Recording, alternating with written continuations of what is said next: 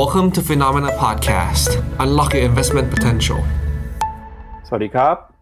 สวัสดีครับผู้ชมสู่รายการข่าวเช้า Morning Brief นะครับ สรุปข่าวสำคัญเพื่อไม่ให้คุณพลาดทุกโอกาสการลงทุนนะครับ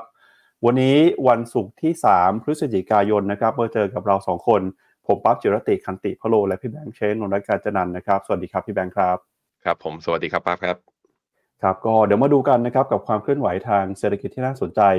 ทั้งในและก็ต่างประเทศเลยนะครับ รวมไปถึงความคืบหน้าล่าสุดของการประชุมธนาคารกลาง เมื่อวานนี้เนี่ยก็คือเหลือธนาคารกลางอีกที่หนึ่งก็คือธนาคารกลางกรีกนะครับ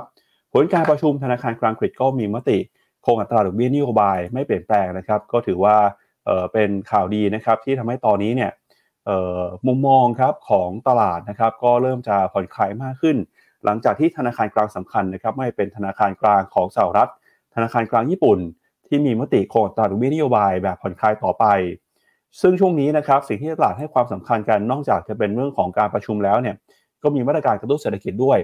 เมื่อวานนี้นายกของญี่ปุ่นเขาเพิ่งจะย้ำนะครับถึงแผนการกระตุ้นเศรษฐกิจ ซึ่งเป็นซิมูลัสครั้งใหม่ มีจำนวนเงินนะครับมากกว่า 17 ล้านล้านเยนเลยทีเดียวตลาดหุ้นญี่ปุ่นช่วงนี้ก็ตอบรับปรับตัวขึ้นมาอยู่ในแดนบวกได้ขณะที่เรื่องของการประกาศผลประกอบการครับปรากฏว่าเมื่อวานนี้ Apple ประกาศงบนะครับราคาหุ้นปรับตัวลงไป หลังจากที่รายงานผลประกอบการนะครับในยอดขายของเออฝั่งจากจีนเนี่ยก็เห็นสัญญาณชะลอตัวลงไปด้วยนะครับรวมไปถึงมีหุ้นของ Starbucks ประกาศงบ แล้วก็ข่าวในอืมบ้านเรานะครับก็มีประเด็นเรื่องของเออยอดเงินฝากครับสถาบันคุ้มครองเงินฝากออกมาเปิดเผยว่าตอนนี้เนี่ยจำนวนเงินฝากของคนไทย มีเงินอยู่ในบัญชี ลดน้อยลงมาเรื่อยๆนะครับก็เป็นตัวสะท้อนถึงฐานะทางการเงินของคนไทย ที่ยังน่าเป็นห่วงอยู่นะครับพี่แบงค์ครับครับอะเดี๋ยวชวนพี่แบงค์เข้ามา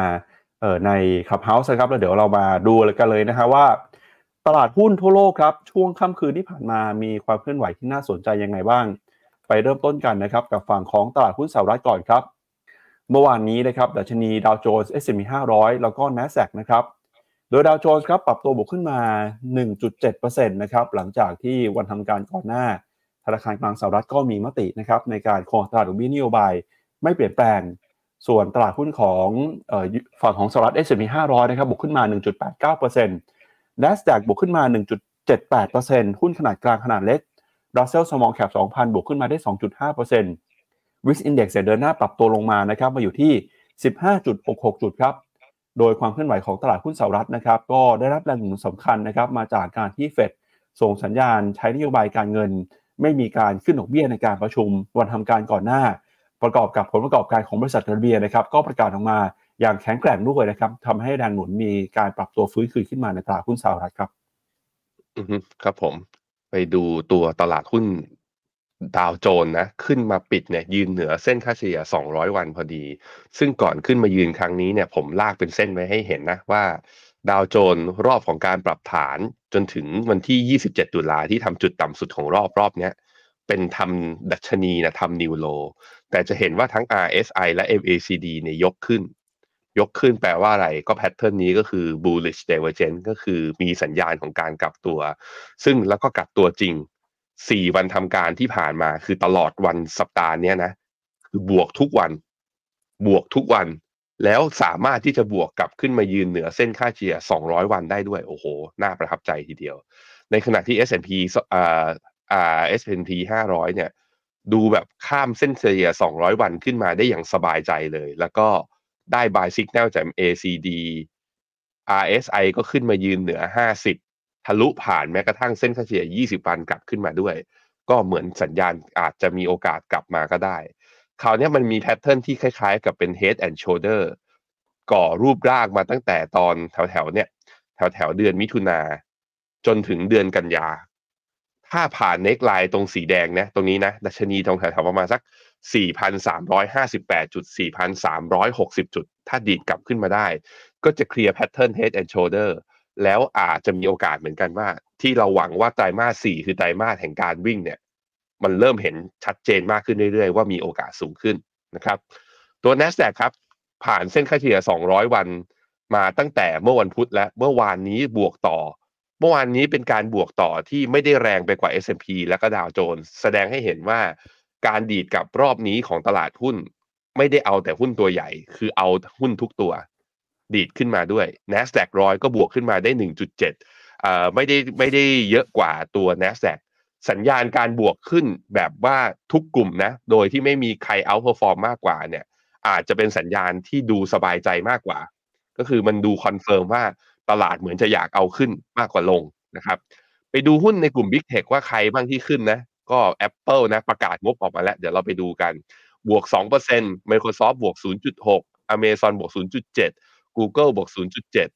0.7 มี Facebook กับ AMD เนี่ยที่อยู่ใน Big Tech เนี่ยที่ปรับตัวลง แต่ตัวที่บวกแรงมีอีก 2 ตัวครับ ก็คือ Tesla นะบวกกลับขึ้นมาได้ 6%ทีเดียว ในขณะที่ Qualcomm เนี่ยบวกได้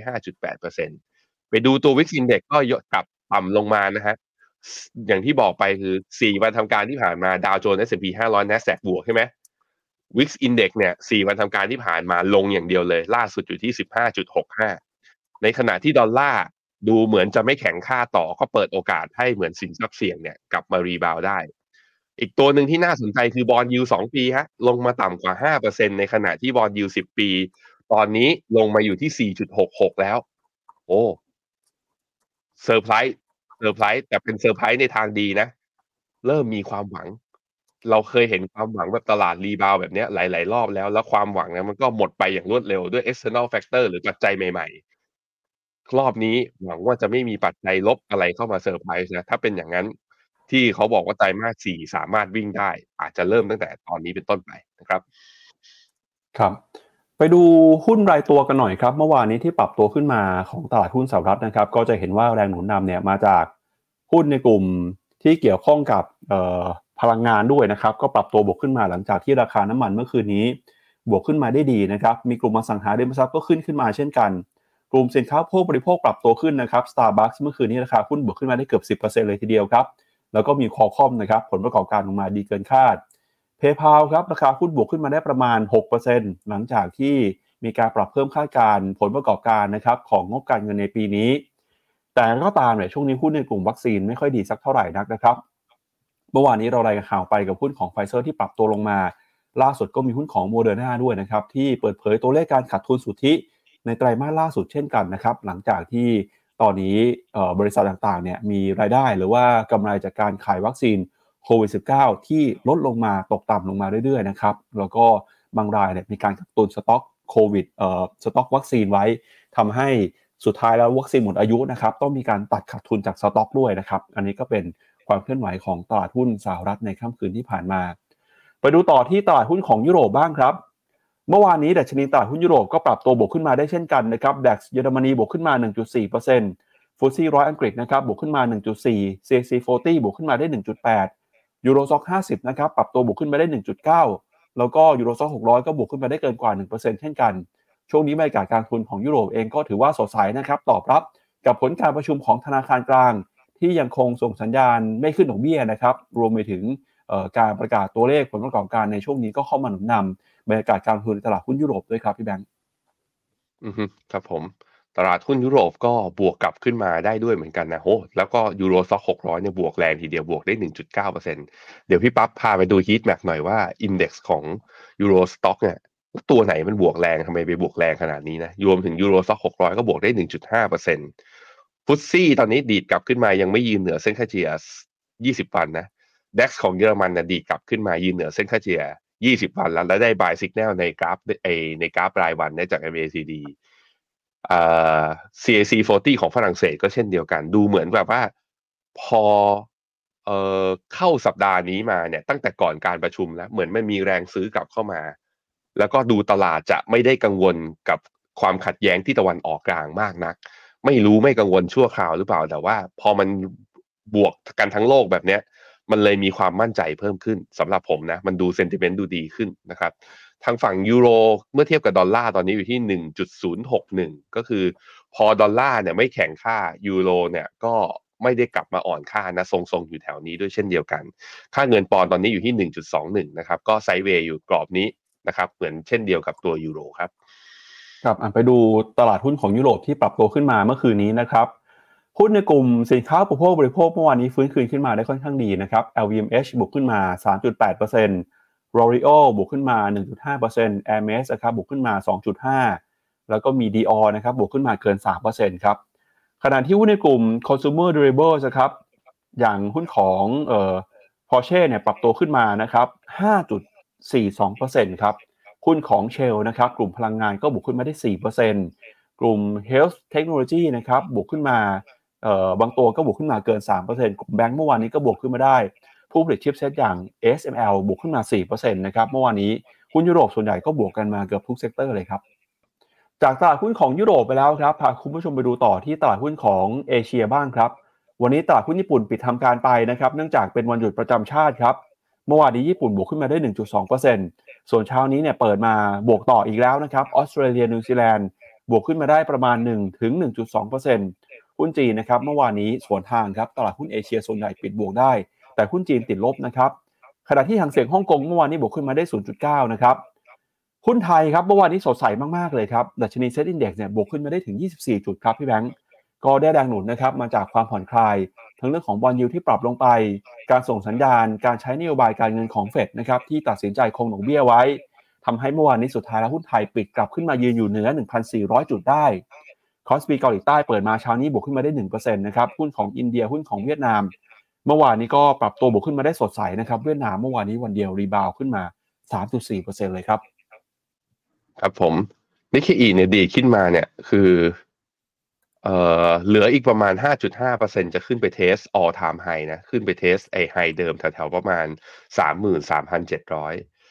ถ้าตรงถึงแนวนั้นน่ะแล้วเราไม่แน่ใจว่าเศรษฐกิจจะเป็นยังไง หรือว่าหุ้นจะไปได้ต่อหรือเปล่า ที่ upside ประมาณ 5%เนี่ยผมรู้สึกว่าไม่คุ้ม แต่ถามว่ามาวัดให้ดู เพราะเดี๋ยวก็คงจะมีคนถามอะว่า แล้วญี่ปุ่นจะเอายังไงดี ในมุมของผมก็ไม่เอาไม่เอานะ ญี่ปุ่นไปหาตลาดอื่นดีกว่า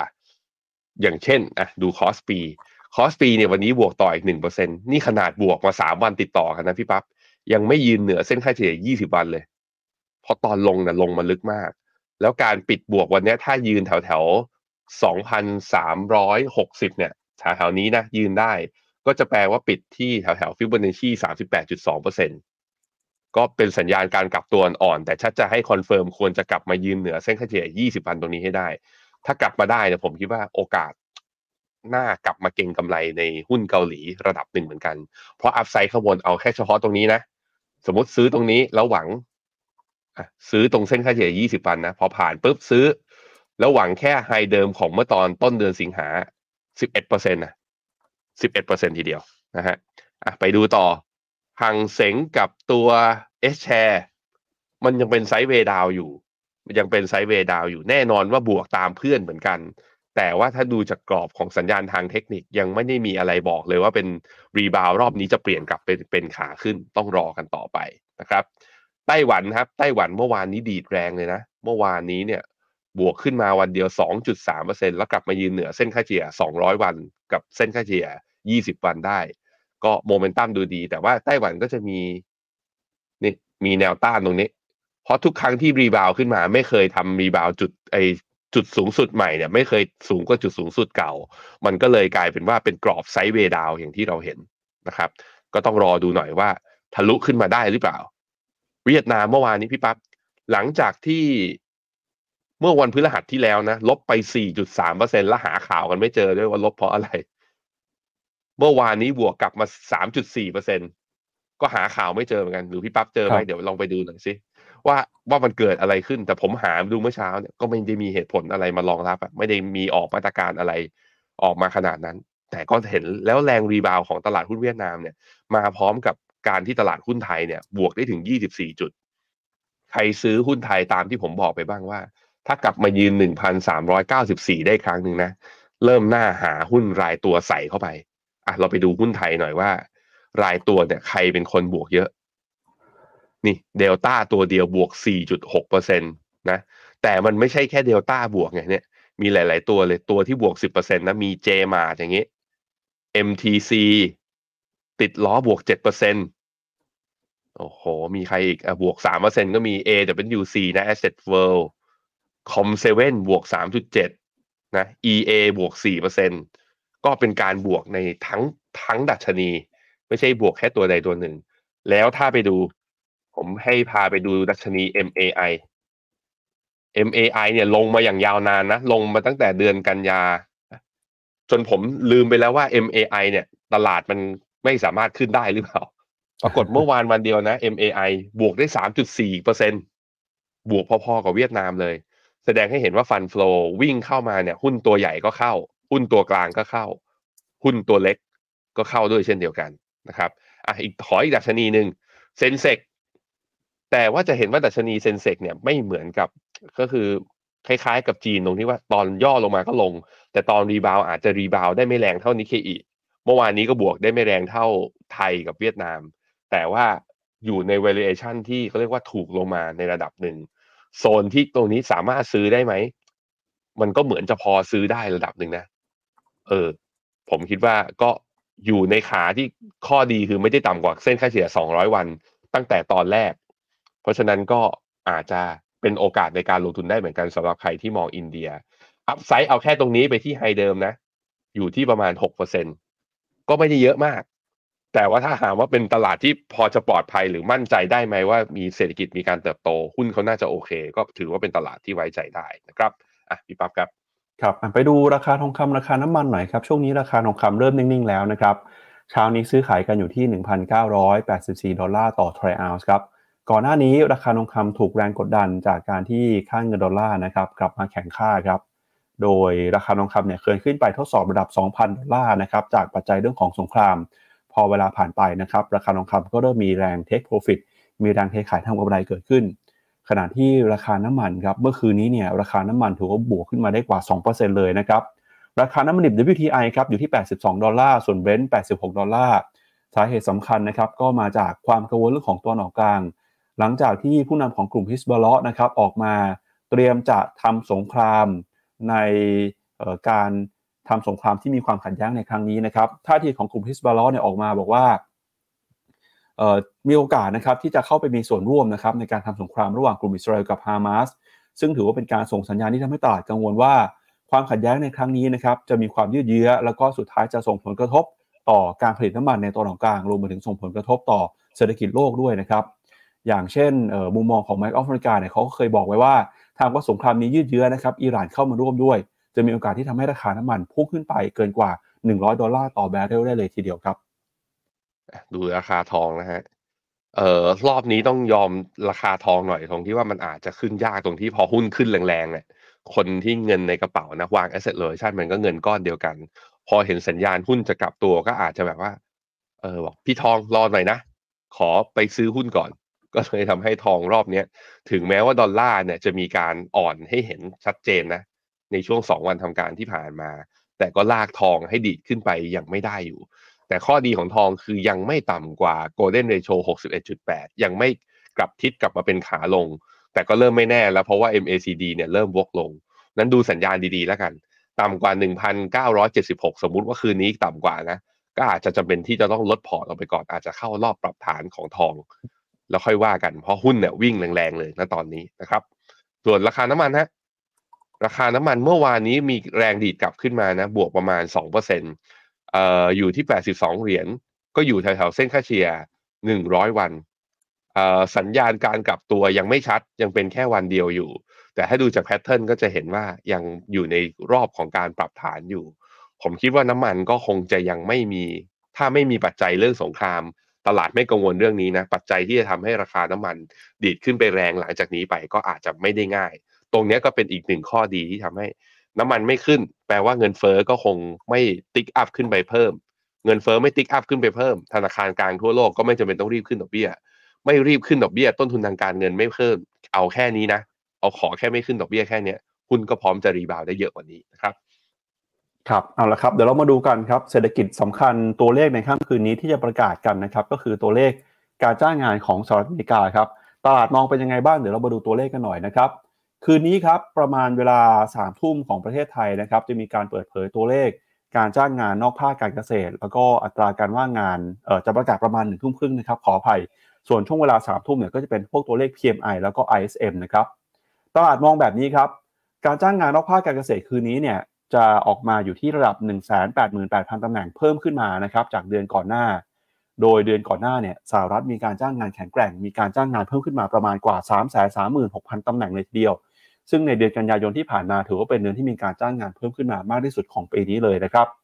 ส่วนอัตราการว่างงานจะคงที่อยู่ที่ระดับ 3.8%ไม่เปลี่ยนแปลงครับตัวเลขนี้จะเป็นตัวเลขที่สะท้อนถึงความมั่นใจนะครับของเศรษฐกิจสหรัฐที่มีต่อ แนวโน้มการเติบโตผ่านการจ้างงาน เมื่อวานนี้นะครับกระทรวงแรงงานเพิ่งจะมีการเปิดเผยตัวเลขผู้ขอรับสวัสดิการว่างงานในรอบสัปดาห์ ปรับตัวเพิ่มขึ้นมานะครับประมาณ 5,000 ราย สูงกว่าตัวเลขที่นักวิเคราะห์นะครับคาดการเอาไว้ครับ โดยค่าเฉลี่ยในรอบ 4 สัปดาห์เนี่ยก็ถือว่าตัวเลขนะครับยังคงอยู่ในระดับเกินกว่า 21,000 ราย ขอแค่210,000 รายนะครับ แล้วก็กระทรวงแรงงานก็ยังบอกด้วยว่าชาวอเมริกันที่ยังคงขอรับสวัสดิการว่างงานต่อเนื่องเนี่ยก็เพิ่มขึ้นมา อีก 35,000 ราย มาอยู่ที่ระดับ 1.82 ล้านรายแล้วนะครับ ปัจจัยสำคัญอีกเรื่องหนึ่งก็คือเรื่องของการเมืองครับ มีการผ่านกฎหมายสำคัญเมื่อวานนี้ด้วยนะครับ ก็คือในฝั่งของสสเนี่ยก็มีมติผ่านร่างกฎหมายงบประมาณพิเศษมูลค่ากว่า 14,500 ล้านดอลลาร์ที่สมาชิกของพรรคริพับลิกันเป็นผู้เสนอนะครับ เพื่อใช้ในการสนับสนุนอิสราเอลในการทำสงครามกับกลุ่มฮามาส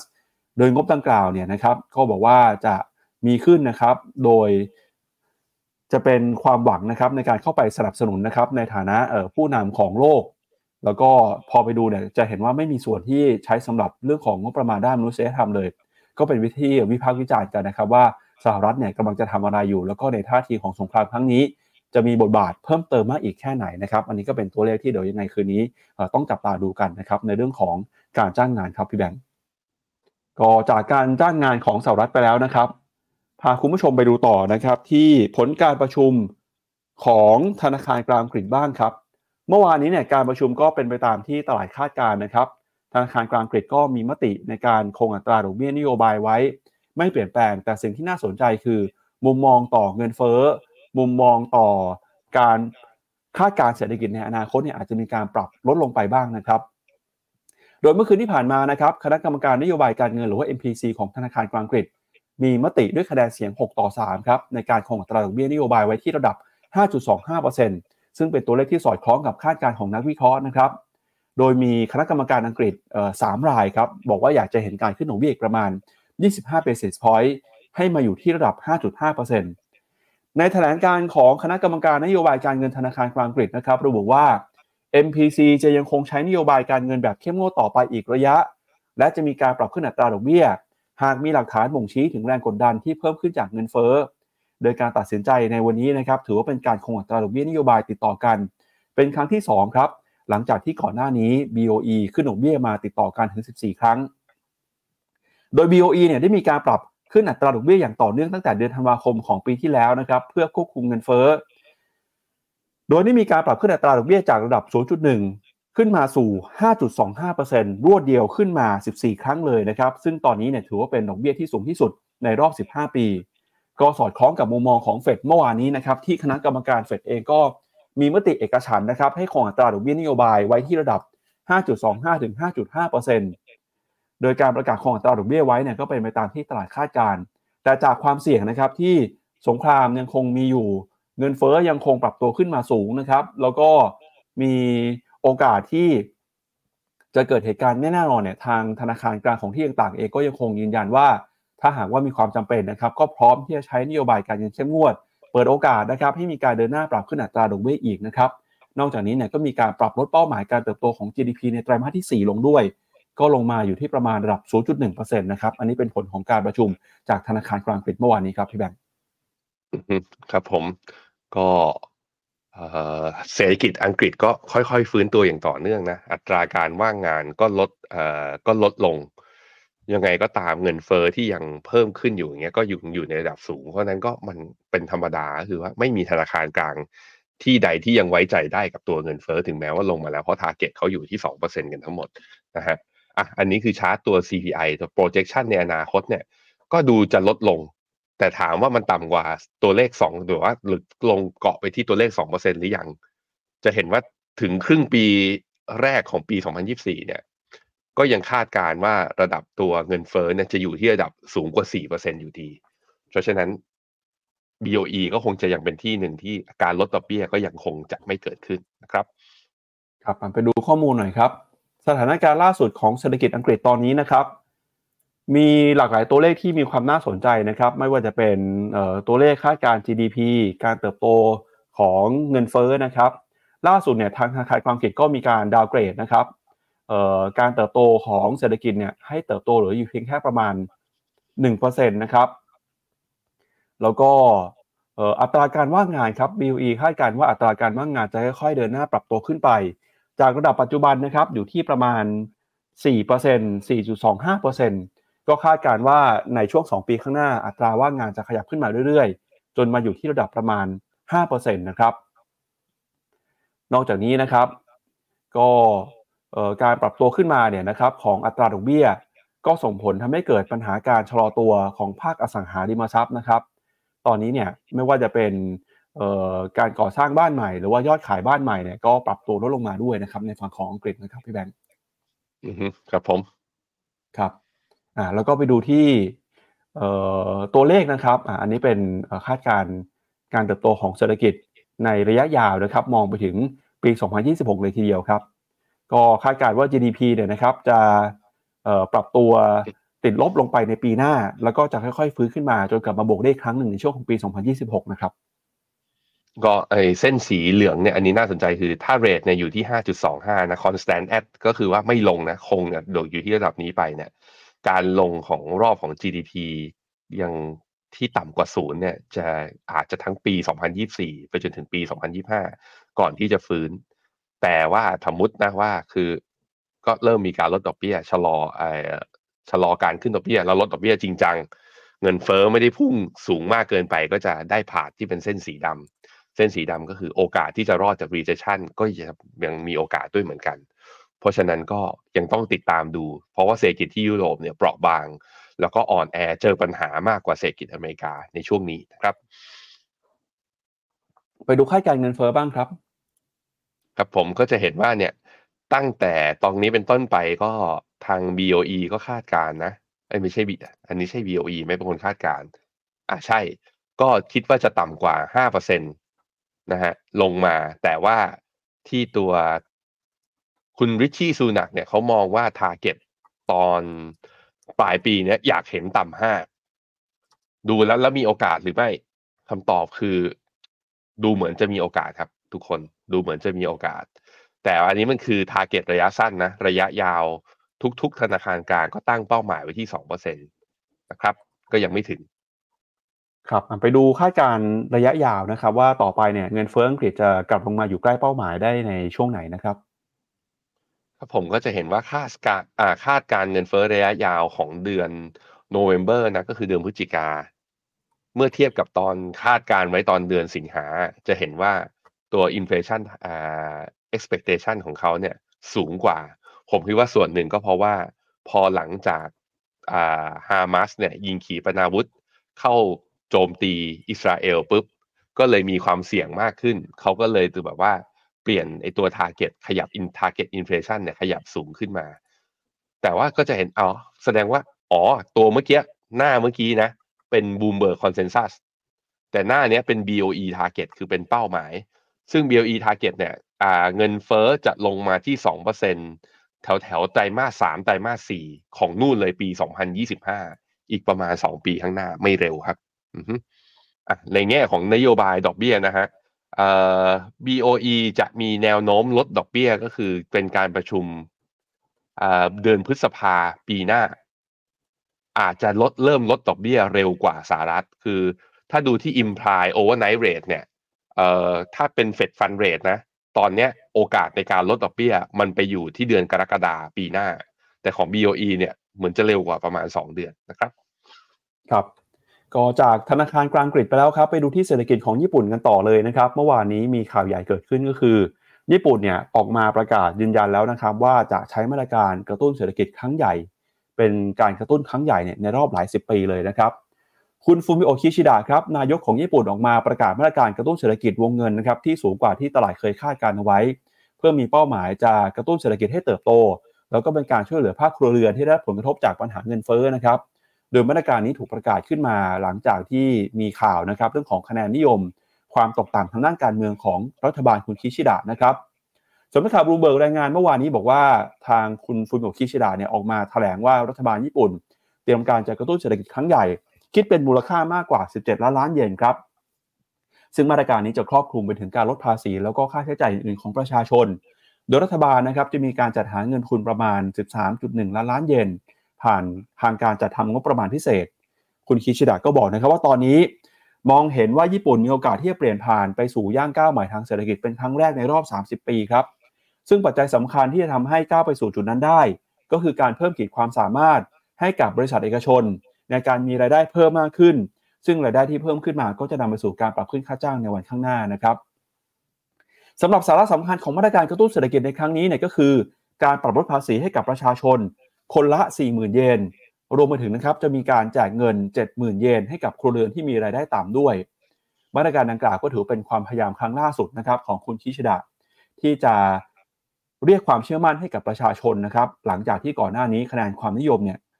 ถดถอยลงมาเรื่อยๆ จากความกังวลปัญหาเรื่องของเศรษฐกิจ แล้วก็เศรษฐกิจของญี่ปุ่นนะครับที่กระทบกับปัญหาเรื่องของเงินเฟ้อที่เงินเฟ้อเนี่ยเดินหน้าปรับตัวขึ้นมา อย่างไรก็ดีนะครับ ตลาดก็กังวลว่า มาตรการกระตุ้นเศรษฐกิจครั้งนี้เนี่ยจะส่งผลทาให้ญี่ปุ่นต้องมาเผชิญกับปัญหาหนี้สินที่เพิ่มสูงขึ้นมามากขึ้นด้วยนะครับ ซึ่งเรื่องนี้ทางญี่ปุ่นจะบอกว่าจะมีการประกาศรายละเอียดที่มีความชัดเจนมากขึ้นต่อไป แต่ที่แน่ๆคือในช่วงของวันทำการที่ผ่านมา ตลาดหุ้นของญี่ปุ่นนะครับก็เดินหน้าปรับตัวบวกขึ้นมา ตอบรับมาตรการกระตุ้นเศรษฐกิจในครั้งนี้แล้วนะครับ ส่วนเรื่องนี้ที่หลายคนกังวลเนี่ยว่าจะเพิ่มขึ้นมาแค่ไหนนะครับ มาตรการกระตุ้นครั้งนี้ หลายคนก็บอกว่ามีแนวโน้มทำให้เศรษฐกิจของญี่ปุ่นมีหนี้เพิ่มขึ้นมานะครับจากเดิมที่มีหนี้อยู่ในสัดส่วนสูงถึง 260%ของ GDP นะครับซึ่งญี่ปุ่นเองก็ถือว่าเป็นอัตราส่วนประเทศที่มีหนี้ต่อ GDP สูงที่สุดมากประเทศหนึ่งของโลก ก่อนหน้านี้นะครับรัฐบาลญี่ปุ่นเคยได้มีการอัดฉีดเงินหลายแสนล้านดอลลาร์ในช่วง 3 ปีที่ผ่านมา เพื่อฟื้นฟูเศรษฐกิจจากผลกระทบของโควิด -19 ก่อนหน้านี้นะครับพี่แบงค์เดี๋ยวเราไปดูหน่อยฮะว่า มาตรการนี้เนี่ยจะมีความสำคัญนะครับต่อ การเติบโตของเศรษฐกิจญี่ปุ่นอย่างไรบ้าง แล้วก็ตลาดมองเรื่องนี้ยังไงนะครับ ก็ถ้าคิดเป็นเงินเนี่ยรวมๆกันนะครับ 17 ล้านล้านเยนก็จะอยู่ในระดับประมาณ 248,000 ล้านเหรียญสหรัฐนะครับมาตรการนี้ก็จะเข้ามาช่วยบรรเทาผลกระทบนะครับ จากเรื่องของเงินเฟ้อ แล้วก็ทำให้อัตราค่าจ้างภายในประเทศ ปรับตัวเพิ่มมากขึ้นนะครับ ในช่วงที่ผ่านมาครับรัฐบาลญี่ปุ่นก็พยายามจะใช้มาตรการกระตุ้นเศรษฐกิจครั้งใหญ่นะครับ ตั้งแต่ เกิดเหตุการณ์โควิดครับ ตอนนั้นเนี่ยมาตรการรวมกันอยู่ที่กว่า1 2 0 0 0 0เอ่อล้านเยนนะครับ ขออภัย120 ล้านเยนนะครับ รวมๆกันในปี 2020 แล้วก็มาตรการนี้ก็ลดลงมาเรื่อยๆ จนล่าสุดนะครับในปี 2023 ตัวเลขมาตรการกระตุ้นเศรษฐกิจของญี่ปุ่นเนี่ยรวมๆกันอยู่ที่ประมาณ 37 ล้านล้านเยนครับ ก็คาดว่าต่อไปจะเพิ่มขึ้นนะครับ หลังจากที่มาตรการใหม่เข้ามามีผลบังคับใช้แล้วนะครับ อือครับผม ครับ ไปดูตัวเลขเงินเฟ้อกันหน่อยครับพี่แบงค์ครับผมที่เงินเฟ้อญี่ปุ่นนะตอนนี้อยู่ที่ประมาณ 2.8 ก็จะเห็นว่าก็ยังทำนโยบาย easing policy อยู่ก็คือว่ายังคงดอกเบี้ยที่ระดับเดิมต่อไป 0.1 ในขณะที่ไปขยายตัวกรอบ yield curve control คือปล่อยให้ตัวยาวเนี่ยเทรดที่กว้างมากขึ้น สาเหตุเป็นเพราะว่าผมคิดว่าญี่ปุ่นอยากจะเมคชัวร์นั่นแหละ คือถ้าไปรีบขยับดอกเบี้ยนโยบายเพิ่มขึ้นเพื่อสู้กับเงินเฟ้อเนี่ยเร็วเกินไปแล้วเงินเฟ้อหดกลับลงมาต่ำกว่า 2%เร็วนะ แบบพรวดพลาดปุ๊บอะเข้าสู่ loss decade แบบอีกแบบอีกครั้งหนึ่งเนี่ยมันจะแก้ยาก ผมเห็นว่ามันก็เลยกลายเป็นว่าตลาดคือถึงแม้ yield curve control จะขยับขึ้นมา แล้วก็เพื่อที่จะ draw attention ของนักลงทุนให้กลับเข้าไปถือเย็นมากขึ้นเพราะตอนนี้เย็นเนี่ยอ่อนค่ากับดอลลาร์เนี่ย ตอนนี้ก็เออลืมดูเลยเช้านี้เป็นยังไงบ้าง อย่าอยู่ที่ร้อยห้าสิบนะก็ยังอยู่ในในโซนที่เขาเรียกว่าอ่อนค่ามากสุดในรอบหลายสิบปีทีเดียวนะฮะก็เอ่อข้อดีก็คือ มันก็ยังทำให้ค่าเงินเยนอ่อนเนี่ยมันเป็นประโยชน์กับการส่งออกของเขาแต่อ่อนมากไปก็อาจจะเป็นห่วงก็เลยทำนโยบายแบบนี้แหละ yield curve control ขยายตัวกรอบการเคลื่อนไหว แต่ดอกเบี้ย นโยบายยังคงไว้ในระดับต่ำนะฮะสิ่งนี้จะเป็นยังไงต่อ เออมันก็ตลาดก็ตอบรับอย่างที่เราเห็นกันมาแล้วเนาะก็คืออย่างเนี้ยนิเคอีเนี่ย หลังจากเนี่ยมีเหมือนกับเหมือนกับมีข่าวแยบๆออกมาก่อนหน้านี้แล้ว หลังประชุม BOJ แล้วพอออกมาตรการกระตุ้นเศรษฐกิจปุ๊บตลาดก็มีความเชื่อมั่นแล้วก็ดีดกลับมาได้จริงนะครับ แต่ผมเห็นว่าอย่างที่บอกไปนะย้ำอีกทีหนึ่งสำหรับใครที่จะถือหุ้นญี่ปุ่นอยู่ หรือว่าให้คิดว่าจะซื้อเนี่ย คุณต้องมีความเชื่อว่าญี่ปุ่นต้องผ่านไฮเดิม แถวๆประมาณสามหมื่นสามพันเจ็ดร้อยแปดสิบให้ได้สำหรับนิเคอีเพราะถ้าผ่านไม่ได้ตรงนี้ upside มันมีแค่ประมาณห้าเปอร์เซ็นต์เท่านั้น ถ้ามีห้าเปอร์เซ็นต์คุณบอก เฮ้ย ไม่เป็นไร high เดิมก็คิดว่าจะเห็น ถ้าอย่างนั้นคุณก็ต้องซื้อแบบกองที่เป็นอาดัชนีอะอย่างเช่น SCB Nikkei สองสองห้าคือล้อกับดัชนีไปเลยอย่างเงี้ยจบ แต่ถ้าจะคิดเป็นถือ Active Fund แล้วว่าเฮ้ยอยากได้ห้าเปอร์เซ็นต์ Active Fund บางทีก็ตอบไม่ได้นะว่ามันจะบวกได้จริงหรือเปล่าในระยะสั้น ก็ลองวางแผนเทรดกันดีๆ ครับ จากเศรษฐกิจญี่ปุ่นไปแล้วครับ พาคุณผู้ชมไปดูกันกับเรื่องของการประกาศผลประกอบการของบริษัทจดทะเบียนบ้างนะครับ ไปดูกันทีละบริษัทครับ เริ่มจาก Apple ก่อนฮะ เมื่อวานนี้ Apple ประกาศผลประกอบการออกไป ปรากฏว่าตัวเลขออกมาเนี่ยถือว่าแย่กว่าคาดนะครับ รายได้ยอดขายหดตัวไปครับ จากเรื่องของ Mac ที่ไม่เป็นไปตามเป้านะครับ ก็ภาพที่คุณผู้ชมเห็นเนี่ยเป็นภาพตั้งแต่วันที่ 30 ตุลาคมแล้วครับพี่แบงค์ตอนนั้นเนี่ยคุณทิมคุกออกมาเปิดตัว Mac รุ่นใหม่แล้วก็ชิปรุ่นใหม่คือชิป M3 ฮะก็ตอนนั้นเป็นที่ฮือฮานะครับหลังจากที่มีการออกมาเปิดเผยที่หลังว่าไอ้ภาพวิดีโอที่เราเห็นเมื่อสักครู่นี้นะครับเป็นการถ่ายทำโดยใช้ iPhone 15 ครับพี่แบงค์ในการถ่ายทไหนอันไหนำเปิดตัวสินค้า เนี่ยครับอาภาพเนี่ยครับที่ขึ้นบนหน้าจอเนี่ยใช้ iPhone 15 ถ่ายจริงดิใช่ครับ อ่าก็ถือว่าได้เอ่อได้โฆษณาประสิทธิภาพของ iPhone 15 ไปด้วยนะครับ ก็เมื่อวานนี้ครับ Apple เนี่ยรายงานผลประกอบการไตรมาสล่าสุดนะครับ บอกว่ามีรายได้รวมกันอยู่ที่ 89,498 ล้านดอลลาร์ ลดลงไป 1%นะครับเมื่อเปรียบเทียบกับไตรมาสก่อนกำไรสุทธินะครับอยู่ที่ 22,956 ล้านดอลลาร์ คิดเป็น 1.46%ต่อหุ้นนะครับกำไรเปิดปรับตัวเปิดตัวเติบโตเพิ่มขึ้นมา โดยรายได้ที่ลดลงมาเนี่ยนะครับก็มาจาก Mac ครับมียอดขายลดลงไปนะครับ โดย Mac ที่ยอดขายลดลงไปเนี่ยนะครับก็ทำให้กระทบกับพอร์ตของ Apple แต่ก็ตามยังมี iPhone นะครับเป็นตัวที่หนุนนำอยู่ครับในเดือนสุดท้ายของไตรมาสนี้ Apple มีการเปิดตัวสินค้าใหม่นะครับก็คือ iPhone 15 แล้วก็ Apple Watch รุ่นใหม่ ปรากฏว่ายอดขาย iPhone เนี่ยยังคงเดินหน้าทำสถิติสูงสูงสูงสุดใหม่อย่างต่อเนื่อง iPhone มียอดขายอยู่ที่ 43,805 ล้านดอลลาร์ เพิ่มขึ้นมา 3% ทำสถิติสูงสุดใหม่ของบริษัทนะครับเช่นเดียวกันกับธุรกิจเซอร์วิสก็มีรายได้อยู่ที่ 22,314 ล้านดอลลาร์เพิ่มขึ้นมา 16%ทำสถิติสูงสุดใหม่เช่นกัน กลุ่มที่รายได้ลดลงไปก็คือ Mac นะครับมียอดขายอยู่ที่ 7,600 ล้านดอลลาร์ลดลงไป 34% iPad นะครับยอดขายลดลงไป 10%ส่วนกลุ่ม wearable นะครับอุปกรณ์สวมใส่ home accessories ต่างๆเนี่ย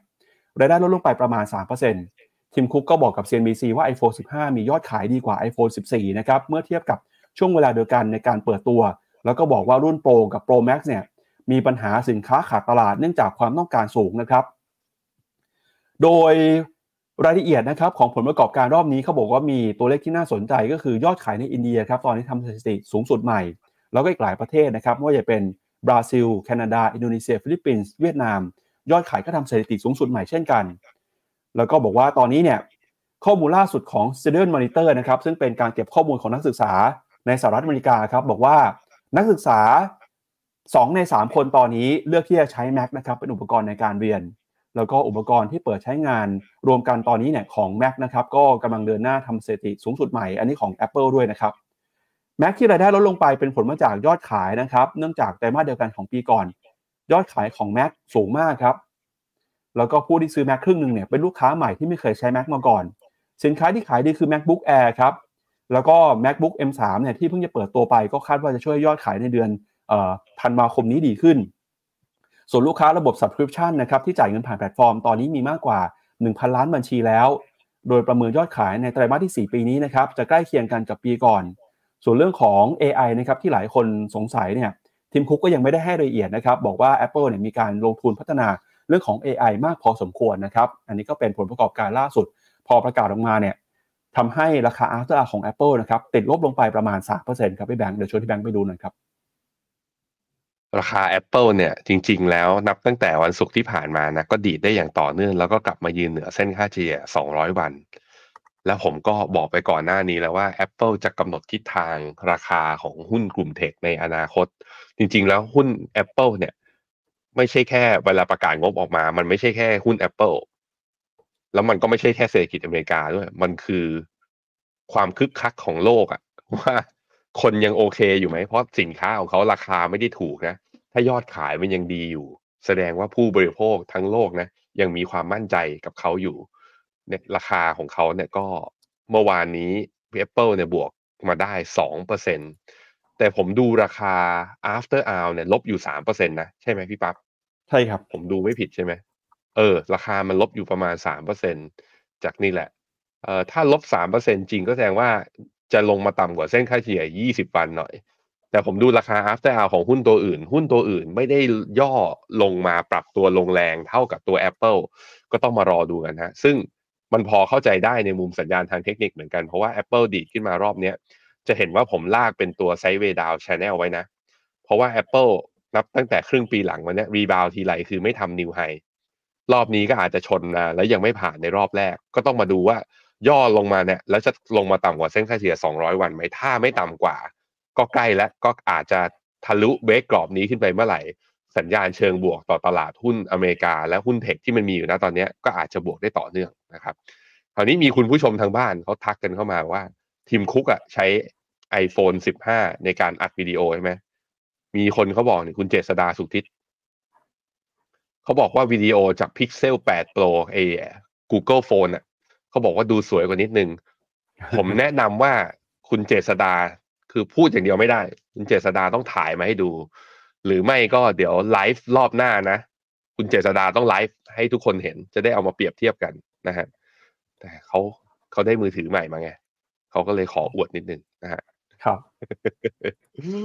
อ่าไปดูไปดูแนวโน้มรายได้ของ Apple กันหน่อยนะครับ พี่แบงค์ว่าที่ประกาศออกมาครับเมื่อคืนนี้เนี่ยมีความน่าสนใจยังไงบ้าง ตอนนี้หลักๆนะครับรายได้ของ Apple ยังคงมาจาก iPhone ครับเราลงมาเนี่ยก็เป็นเอ่ออื่นๆนะครับ อย่างเช่นเอ่อการให้บริการ service เนี่ยก็อยู่ที่เอ่อเป็นสัดส่วนที่รองลงมา แล้วก็มีพวก AirPods มี MacBook มี iPad ด้วยนะครับ ที่ชะลอไปเนี่ยก็มี MacBook iPad แล้วก็พวกบรรดาอุปกรณ์สวมใส่ Apple Watch พวก AirPods เนี่ยนะครับยอดขายอาจจะชะลอลงไปบ้าง แต่พวกเป็นเอ่อ App Store นะครับ Apple TV ธุรกิจบริการต่างๆ ยังคงเติบโตขึ้นมาได้ดีอยู่ครับ ใช้คำว่าชะลอลงไปบ้างไม่ได้ ชะลอลงไปเยอะเลยนะ ก็คือกลายเป็นว่าหมวด IoT Internet of Things มีแค่ iPhone นะ ที่ค้ำได้ นอกนั้นคือลงแรงกันหมดเลยไอ้ไอ้ที่ลงแรงที่สุดคือ MacBook นั่นแหละนะครับ ส่วนของ Service เนี่ยก็บวกกลับขึ้นไม่ได้ ซึ่งส่วนของ Service ที่บวกกลับขึ้นมาเนี่ย มันไม่ได้ทำให้ตัวเขาเรียกว่าต้นทุนในการดำเนินธุรกิจเนี่ยเพิ่มขึ้น มันก็เลยทำให้ว่าพอไหลไปที่ bottom line ไปที่ net profit แล้ว margin ยังยังมีอยู่นะครับ แล้วก็บวกมากกว่าปีก่อนหน้านี้ 26%แต่ตลาดมองที่ top line ไงว่าเฮ้ยยอดขาย iPhone ดีก็จริง แต่ตัวอื่นมันย่อลง เพราะฉะนั้นราคา after hour ก็เลยย่อลงอย่างที่เราเห็นนะครับ คาดการณ์นะครับอีก 2 ไตรมาสข้างหน้าก็ไตรมาส 4 ก็มันก็คือไตรมาส1ของปี 2024 ในปีในในงบในงบของ Apple นะเขาคาดการณ์ว่ารายได้เนี่ยจะโตขึ้น แล้วก็จะชะลอลงในไตรมาส1ปีหน้านะครับอะไปดูกำไรฮะกำไรเนี่ยก็กำไรต่อไตรมาสจุดสูงสุดเนี่ยจะอยู่ที่ไตรมาสนี้แหละไตรมาส 4 นี้เราต้องมาดูว่าเป็นความจริงหรือไม่ ถ้าเป็นจริงนะไอ้หุ้น Apple ที่ราคา after hour ย่อแบบเนี้ยก็น่าจะย่อ แค่ระยะสั้นเตรียมตัวฟื้นตัวนะครับอันนี้ก็เป็นพอร์ตของ Apple นะครับอย่างที่เราบอกไปคือตอนนี้ยอดขาย iPhone คิดเป็น 48%ของรายได้ทั้งหมดนะครับรองลงมาเนี่ยก็คือ Service ครับ 24%ของรายได้ แล้วก็มีพวกบรรดาอุปกรณ์สวมใส่นะครับคิดเป็นสัดส่วนประมาณ 10%ของรายได้ ส่วนยอดขายของ Mac เนี่ยอยู่ที่ประมาณ 8%นะครับยอดขายของ Mac ก็กำลังลดลงมาหดตัวลงมาเรื่อยๆนะครับในช่วงไตรมาสที่ผ่านมาครับ อือฮึครับเออยอดขายของ Apple ในจีนครับ ปรับลงมาในปีที่แล้วนะครับเดี๋ยวปีนี้ต้องมาลุ้นกันว่าเอ่อหมดปีแล้วเนี่ยยอดขายจะหดตัวลงไปหรือเปล่านะครับ แล้วก็อะอันนี้ก็เป็นสัดส่วนอย่างที่เรารายงานกันไปเมื่อสักครู่นี้ อันนี้เป็นจากฝั่งของ Apple ครับพี่แบงค์ที่น่าสนใจอย่างหนึ่งคือพอมัน break down เป็น regional แล้วปรากฏว่ายอดขายของ Apple นะที่โตอยู่ยังโตอยู่ ถ้าเป็นรายภูมิภาคเนี่ยคือที่อเมริกา แต่ที่อื่นเนี่ยเริ่มชะลอตัวกันหมดโดยเฉพาะที่จีน ซึ่งจีนเนี่ยก็เรารายงานข่าวกันไปก่อนหน้านี้แล้วว่า Apple กำลังเสียฐานที่มั่นนะหัวเว่ยกำลังกลับมาครองตลาดจีนได้อีกครั้งหนึ่ง รวมถึงก็แบรนด์จากจีนนั่นแหละที่กลับมาตีตลาดได้นะครับครับอะไปดูเอ่อคาดการณ์ของนักวิเคราะห์หน่อยนะครับ มูลค่าเป็นยังไงบ้างครับ แต่ก็จะเห็นว่าคือถึงแม้ราคา Apple จะมีการย่อลง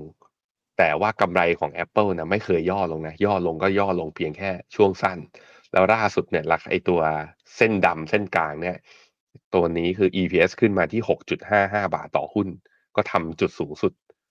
ในขณะที่ราคามีการปรับตัวย่อลงมา จึงทำให้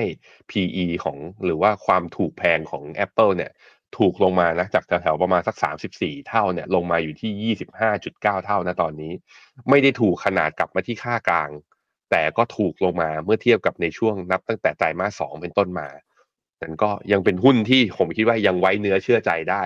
ในแง่ของความสามารถในการทำกำไร แล้วก็ความเป็นแบรนด์ชั้นนำใครที่สนใจนะแหมแอบขายของนิดหนึ่งเหมือนเดิมก็ถ้าไม่รู้ว่าจะไม่อยากจะซื้อหุ้นรายตัวก็ซื้อเป็นนี่ฮะกองเมกะเทน ซึ่งเมกะเทนเนี่ยมี Apple นะอยู่ประมาณ 10%ของพอร์ต หุ้นที่เหลือเนี่ยที่ออกประกาศงบกันออกมาแล้วบอททอมไลน์ก็ไม่ได้แย่นะกำไรกันทุกตัว มีแค่บางตัวที่ผู้บริหารอย่าง CEO หรือ CFO เนี่ยเขาให้ไกด์แดนออกมาว่าไตรมาสสี่ไตรมาสหนึ่งปีหน้ายังมียังมีความเสี่ยงอยู่ แต่ก็นั่นแหละนี่คือหุ้นชั้นนำไง Apple Meta Amazon Microsoft Alphabet JP Morgan Visa Mastercard P&G Tesla คือหุ้นที่ทุกคนต้องได้ยิน มาทั้งชีวิตแต่ต้องได้ยินมาบ่อยๆ มากๆ คุณคิดว่าหุ้นเหล่านี้อีกห้าปีสิบปีข้างหน้าจะหายตายจากโลกนี้ไปไหมผมคิดว่าไม่ น่าจะยืนอยู่ น่าจะยังแบบว่า แล้วในยุคที่ใช้ AI เข้ามาในการช่วยประกอบการตัดสินใจแล้วช่วยการดำเนินธุรกิจนี่คือหุ้นที่ได้ประโยชน์เต็มๆนะครับก็สนใจลงทุนทั้ง MEGA 10ปกติ แล้วก็ MEGA 10แบบกองลดหย่อนภาษี S F F R M F ก็มีให้เลือกซื้อแล้วผ่านแพลตฟอร์ม Finnomena นะครับ ครับ ไปดูต่อนะครับอีกหนึ่งบริษัทที่มีการประกาศผลประกอบการกันก็คือ Starbucks ครับกาแฟเนี่ยอาจจะถือว่าเป็นสินค้าฟุ่มเฟือยของบางคนนะครับแต่สำหรับบางคนเนี่ยอาจจะเป็นสินค้าจำเป็นครับต้องกินต้องดื่มทุกวันนะครับแม้ว่าราคาช่วงที่ผ่านมาจะปรับตัวเพิ่มสูงขึ้น จากเงินเฟ้อ แต่ชาวออคอกาแฟจำนวนมากก็ยังคง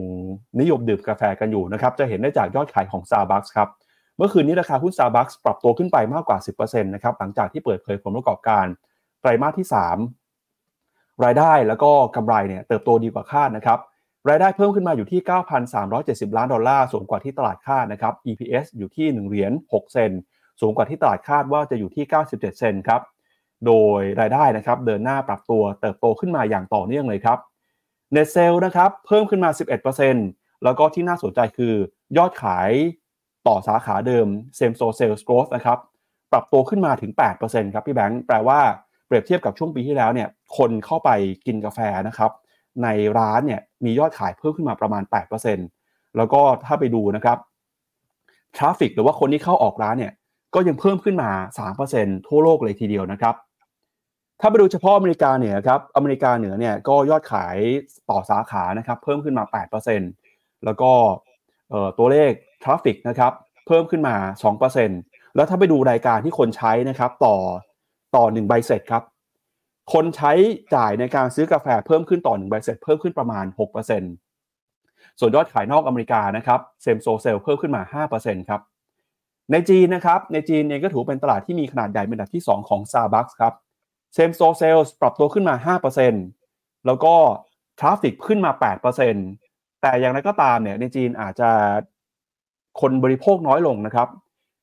ยอดขายต่อ1ใบเสร็จเนี่ยลดลงไปประมาณ 3%ซึ่ง Starbucks ก็บอกนะครับว่า ยังคงพยายามจะขยายการเติบโตต่อไปอย่างต่อเนื่อง ปีหน้าก็วางแผนว่าจะมีการขยายสาขาเพิ่มขึ้นมาอีกนะครับจนเป้าหมายจะเพิ่มขึ้นอีก 17,000 แห่งทั่วโลกภายในปี 2030 นะครับแม้ว่าเงินเฟอ้อจะทำให้ราคาอาหารเครื่องดื่ม ราคากาแฟจะปรับตัวสูงขึ้น แต่ก็ไม่กระทบกับยอดขายของ Starbucks นะครับยอดขายยังคงเติบโตขึ้นมาได้ดี ส่งผลทาให้ราคาหุ้นเมื่อวานนี้ปรับตัวขึ้นมาได้สดใสเลยทีเดียวครับพี่แบงค์อืมครับผมนี่เมื่อวานนี้ราคาดีดขึ้นมานะบวกวันเดียวเก้าเปอร์เซ็นขึ้นมาชนที่เส้นค่าเฉลี่ยสองร้อยวัน แต่ก็ยังไม่ผ่านนะ ยังไม่ผ่าน ก็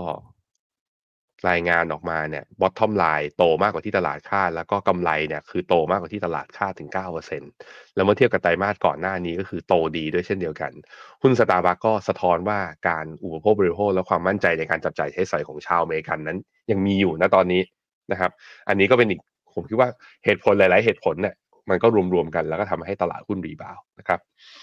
ครับไปดูยอดขายหน่อยครับ สัดส่วนยอดขายของทวีปอเมริกาเหนือนะครับคิดเป็นสัดส่วนอยู่ที่ประมาณ 73%ของรายได้ซาบักส์ครับส่วนในต่างประเทศนะครับอยู่ที่ประมาณ 21%ครับก็จะเห็นว่ายอดขายเนี่ยเติบโตขึ้นมาได้ดีนะครับทั้งในอเมริกาแล้วก็ในต่างประเทศเลยทีเดียวครับ ตอนนี้นะครับซาบักส์เองก็พยายามจะควบคุมเรื่องของค่าใช้จ่าย พยายามจะลดต้นทุนนะครับสะท้อนเห็นผ่านผลประกอบการตลาดก็มีความคาดหวังว่าต่อไปในรายได้ของ Starbucks จะยังคงเดินหน้า เติบโตขึ้นมาอย่างต่อเนื่องนะครับเดี๋ยวชวนที่แบงค์ไปดูประมาณการของนักวิเคราะห์หน่อยครับอืมครับผมตอนนี้สตาร์บัคผมคิดว่าเป้าหมายนะคือทำให้ตัวกำไรเนี่ย ต่อหุ้นเนี่ยเกินหนึ่งเหรียญเนี่ยเป็นเรื่องสำคัญ ซึ่งอาจจะยังทำไม่ได้แค่ดูอย่างนี้นะไตรมาสหนึ่งของปีเป็นเอของงบบัญชีเขาอะมันคือไตรมาสสี่ที่เราอยู่นี่แหละ เขาคิดว่ารายได้เนี่ย จะทำ new high แต่ว่าไตรมาสถัดไปก็จะร่อยหรอลงเป็นอย่างนี้ คือทุกๆตลาดแล้วก็ Bloomberg consensus เนี่ยเวลาทำโดยเฉพาะสินค้าอุปโภคบริโภคนะไตรมาสสี่มันจะเป็นไตรมาสที่ดีที่สุดเป็นเรื่องปกติ เวลาเขาทำการประเมินกัน แต่ไปดูกำไรครับอะหน้าต่อไปพี่ปั๊บสตาร์บัคอาจจะทำให้ตัวกำไรต่อหุ้นเนี่ย ยืนเกินหนึ่งเหรียญต่อหุ้นเนี่ย ไม่ได้ในระยะยาวนะก็เขาบอกว่ามองว่าไตรมาสหนึ่งปีหน้า ก็อาจจะลงมาต่ำกว่าอีกทีหนึ่งเพราะนั้นก็เลยเป็นเป็นที่มาไงว่าทำไมผู้บริหารเขาถึงว่าว่าต้องทำให้คือยอดขายเพิ่ม ก็ต้องลดต้นทุนให้ได้ เพื่อให้กำไรเนี่ยมันไหลลงบอททอมไลน์ให้มากที่สุด ถ้าอย่างนั้นก็จะมีผลกับราคานะครับ ไปดูคาดการณ์ของนักวิเคราะห์ครับ อ่า ผมบอกให้ ตัวตอนนี้นักวิเคราะห์เนี่ยสิบเจ็ดคนนะแนะนำซื้อนะครับ ราคาปัจจุบันของสตาร์บัคราคาปิดเมื่อวานเนี่ยอยู่ที่หนึ่งร้อยพอดี ก็เขามองเป้าอยู่ที่ประมาณร้อยเจ็ดจริงๆ upside ไม่เยอะนะ มีแค่เพียงประมาณเจ็ดเปอร์เซ็นต์เท่านั้น มันจึงทำให้นักวิเคราะห์เกินครึ่งของทั้งหมดที่ cover หุ้นสตาร์บัคเนี่ยยี่สิบสามคนบอกว่าระดับนี้คือระดับเหมาะสมแล้วไม่ควรซื้อเพิ่ม แล้วมีหนึ่งหนึ่งคนที่บอกให้ขายนะก็คือแนะนำ sell ไอ้คนที่แนะนำ sell เนี่ยก็มองราคาสตาร์บัคเนี่ยโอ้แถวแถวนู่นเลยต่ำกว่าเก้าสิบลงมา แต่จะเห็นว่าไอเออร์เน็งใจของปี2023เนี่ยหลังจากประกาศว่าออกมาปุ๊บ ก็มีนักวิเคราะห์คาดการณ์ว่าไตรมาสสี่อาจจะดีขึ้นไปอีกก็เลยมีการปรับประมาณการขึ้นเล็กน้อยอย่างที่เห็นนะครับ ครับอันนี้ก็เป็นข่าวต่างประเทศนะครับ ข่าวในประเทศครับมีเรื่องที่น่ากังวล ทางสถาบันคุ้มครองเงินฝากออกมาเปิดเผยนะครับ เรื่องของสถิติแล้วก็ตัวเลขครับเงินฝากของคนไทยที่อยู่ในระบบการเงินนะครับ ปรากฏว่าตอนนี้เนี่ยคนไทยดูเหมือนว่าอาจจะมีฐานะแย่ลงนะครับ คือมีเงินฝากในบัญชีน้อยลงครับ แต่จะน้อยลงไปแค่ไหนเนี่ยเดี๋ยวเรามาดูกัน ชวนแบงค์อ่านคอมเมนต์ของคุณผู้ชมกันก่อนครับ สวัสดีทุกคนนะครับ สวัสดีคุณซีเอคุณแวนดี้ คุณน้ามูบีวิน คุณกุ๊กไก่นะฮะ คุณวี คุณแวนดี้ถามว่า healthcare ช่วงนี้สะสมแบบเฮชหรือไม่เฮชดี ผมยังดูท่านมุมมองในมุมเศรษฐกิจอ่าไทยเราเองนะ โอกาสที่บาทจะแข็งแบบแรงๆเนี่ย ผมยังคิดว่าน้อยอยู่นะฮะ เพราะฉะนั้นก็ น่าจะซื้อแบบอันเฮชหรือว่าไม่ไม่ไม่ป้องกันความเสี่ยงค่าเงินได้นะครับ คุณกิฟสวัสดีนะครับบอกว่าวันศุกร์สีเขียวนะฮะคุณกุ๊กไก่มาแบบว่าพอตลาดสีเขียวทุกคนดูคึกคักนะพอตลาดขึ้นไม่มีเหตุผลความรักก็เช่นกันแหมนะฮะคุณอำนาจถามว่าเมื่อวันก่อนเอเมื่อวานนี้เวียดนามขึ้นมาสามจุดสี่เปอร์เซ็นจะมีคนถามว่าทำไมมันพุ่งเหมือนตอนล่วงไหมครับ วันนี้ไม่มีคนถาม แต่ถึงถามมาก็ให้เหตุผลไม่ได้นะก็คือบวกตามตลาดทางฝั่งเอเชียนั่นแหละนะครับเอ่อมีใครอีกไหมนี่มีมาทาง Facebook ด้วยคุณเกตนะครับคุณจาวิสบอกว่าเห็นพี่เจษใช้ Pixel Live หน้านวลเชียว หรอตอนไหนอะ่ะ คุณเจษไปใช้ Pixel 8 Pro Live แล้วหรอ ยังมั้งยังไม่ยังไม่ อืม แต่ผมคุยกับคุณเจษตอนเช้าทุกวันอะ่ะ หูฟัง Google ต้องปรับปรุงนะ คนใช้อาจจะโอเค แต่คนฟังนี่ไม่โอเคนะฮะเสียงแหลมใช่นะฮะอะไปพี่ปับ๊บครับไปดูเรื่องของความมั่งคั่งของคนไทยกันหน่อยนะครับ ว่าในช่วงที่เศรษฐกิจไม่ดีเนี่ย เรามีปัญหามีอะไรที่ต้องระมัดระวังกันบ้างนะครับ ล่าสุดครับทางสถาบันคุ้มครองเงินฝากนะครับ ออกมาเปิดเผย ตัวเลขสถิติเงินฝากของคนไทยครับ โดยพบว่านะครับจำนวนผู้ฝากเงินที่ได้รับการคุ้มครองเนี่ยตามกฎหมายก็คือ ต้องมีวงเงินคุ้มครองนะครับอยู่ที่ไม่เกิน 1 ล้านบาทต่อ 1 คนต่อหนึ่งสถาบันการเงินนะครับพบว่าตัวเลขผู้ฝากที่รับการคุ้มครองเนี่ยเติบโตขึ้นมากว่า 3.37%หรือว่าคิดเป็นตัวเลขอยู่ที่ 93.46 ล้านรายครับแปลว่าอะไรมีจำนวนบัญชีที่เพิ่มมากขึ้น แต่กลับกันครับ เงินในจำนวนบัญชีนะครับ เงินตัวเลขที่ฝากไว้เนี่ยปรากฏว่าคนไทยมีจำนวนเงินฝากลดลงมาจากปีก่อน 1.32%คิดเป็นมูลค่ารวมกันกว่า 15.96 ล้านบาทนะครับ โดยผู้อำนวยการของสถาบันคุ้มครองเงินฝากให้ข้อมูลเพิ่มเติมว่าสถิติการฝากเงินในเดือนสิงหาคมของ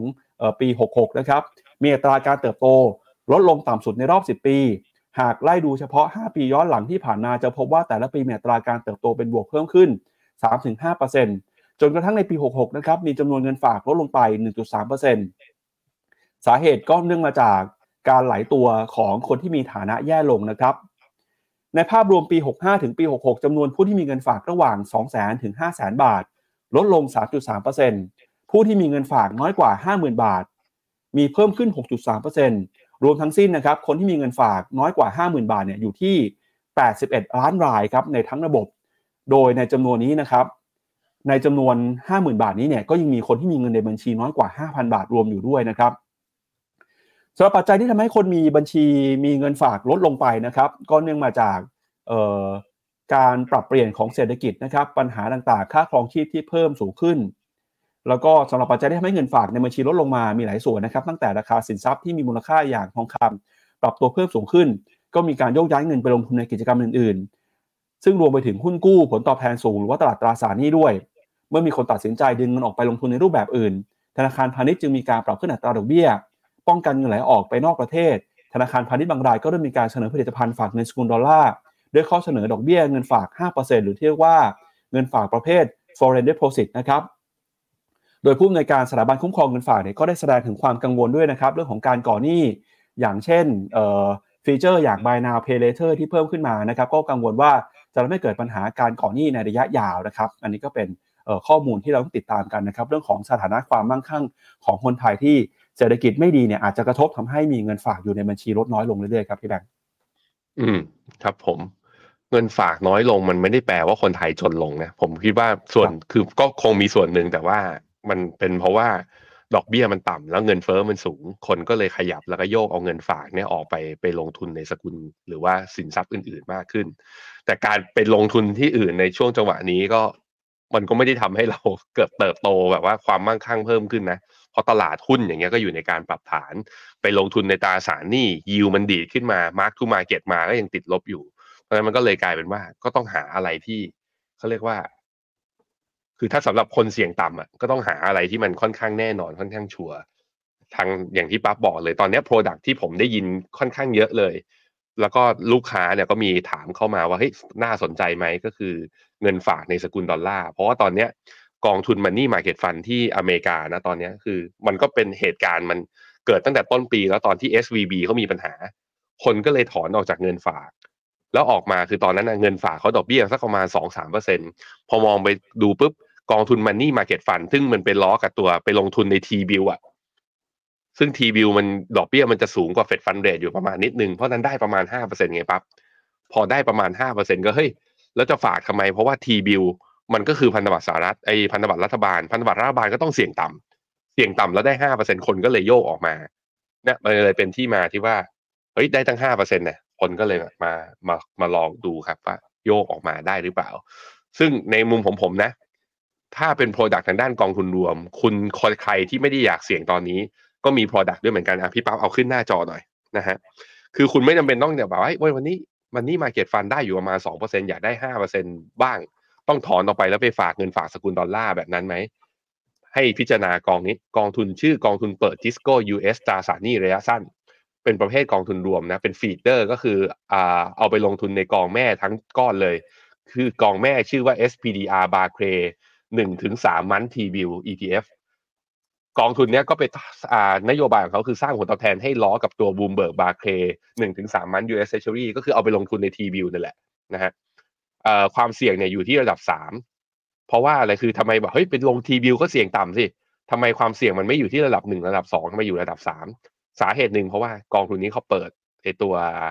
อ่าเรื่องความเสี่ยงค่าเงินก็คือไม่มีการป้องกันค่าเงิน ซึ่งช่วงที่ผ่านมาผลตอบแทนน่าประทับใจแต่พาไปดูก่อนนะฮะ ตัวกองทุนเนี้ยตัว SPDR Bloomberg หนึ่งถึงสาม month T-Bill นะไปลงทุนในอะไรบ้างก็บอกแล้วว่า T-Bill ก็กระจายลงทุนไปประมาณร้อยกว่าอ่าร้อยกว่า T-Bill อะก็คือมีประมูลออกมาก็ใส่เข้าพอร์ตมีประมูลออกมาก็ใส่เข้าพอร์ต ถามว่าจะถึงขั้นเจ๊งไหมก็ไม่เจ๊งหรอกถูกไหมมันเจ๊งยาก เพราะว่านี่มันคืออ่าพันธบัตรรัฐบาลสหรัฐอะนะฮะและอายุก็ไม่เกินสามเดือนด้วยอะดูหน้าต่อไปครับก็ return นะย้อนหลังเนี่ยหนึ่งสามสามเดือนที่ผ่านมาได้หนึ่งจุดสามเปอร์เซ็นต์ year to date คือนับตั้งแต่ต้นปีที่ผ่านมาผลตอบแทนเนี่ยบวกไปสี่เปอร์เซ็นต์ก็บวกตามนั่นแหละคือดอกเบี้ยที่อยู่หน้าตั๋วนะฮะตามนั้นอะผมพาไปดูที่หน้ามาที่หน้าจอผมนะฮะกองทุนเนี้ยที่บนแพลตฟอร์ม Finnomena ชื่อว่า TUS Fix year to date ผลตอบแทน เมื่อกี้กองแม่เราบอกไปแล้วสี่เปอร์เซ็นต์ใช่ไหมแต่ year to date ผลตอบแทนใครถือกองนี้มาอยู่ตั้งแต่ต้นปีนะ ตอนนี้บวกอยู่แปดเอาแล้วแปดเปอร์เซ็นมาจากไหน แปดเปอร์เซ็นมาจากค่าเงิน ไม่งงใช่ไหมก็คือบาทเราอ่อนเมื่อเทียบกับดอลลาร์แล้วแถมไปฝากดอลลาร์เราได้ยิวที่ดีกว่า มันก็เลยทำให้คือกองในไทยเนี่ยได้กำไรสองต่อนะฮะเป็นไปตามนี้อะนี่ก็สามารถเข้าไปลงทุนกันได้ใครที่ถามว่ากองนี้เหมาะกับใคร TUS Fix เหมาะกับคนที่อยากได้ยิวสูงๆ แล้วรับได้กับการมี exposure ใน US ดอลลาร์ โดยที่การซื้อผ่านกองทุนเนี่ยข้อดีคือมันไม่ต้องไปเสียภาษีเงินได้ต่างประเทศ เพราะกฎหมายกองทุนเนี่ยคือ capital gain tax เนี่ยถูกเวฟไม่ได้ถูกเอามาคิดด้วยนะฮะแต่ความเสี่ยงมีไหมความเสี่ยงก็มีคือถ้าสมมติอยู่ดีบาทกลับมาแข่งค่า แล้วถึงมุดว่าแข่งค่าถึงสี่เปอร์เซ็นตนะมันแปลว่ายิวสมมุติเราถือไปหนึ่งปี ได้ดอกเบี้ยมาห้าเปอร์เซ็นแล้วแข่งบาทแข่งค่ามาห้าเปอร์เซ็นแปลว่าเรากลับมาคือได้เงินต้นคืน คำถามเพราะนั้นคือใครที่สนใจกองนี้ก็ต้องมีวิวว่าบาทจะไม่แข็ง แล้วอยากได้ยิวประมาณห้าเปอร์เซ็นซึ่งจริงๆมันก็ไม่ต่างจากไอ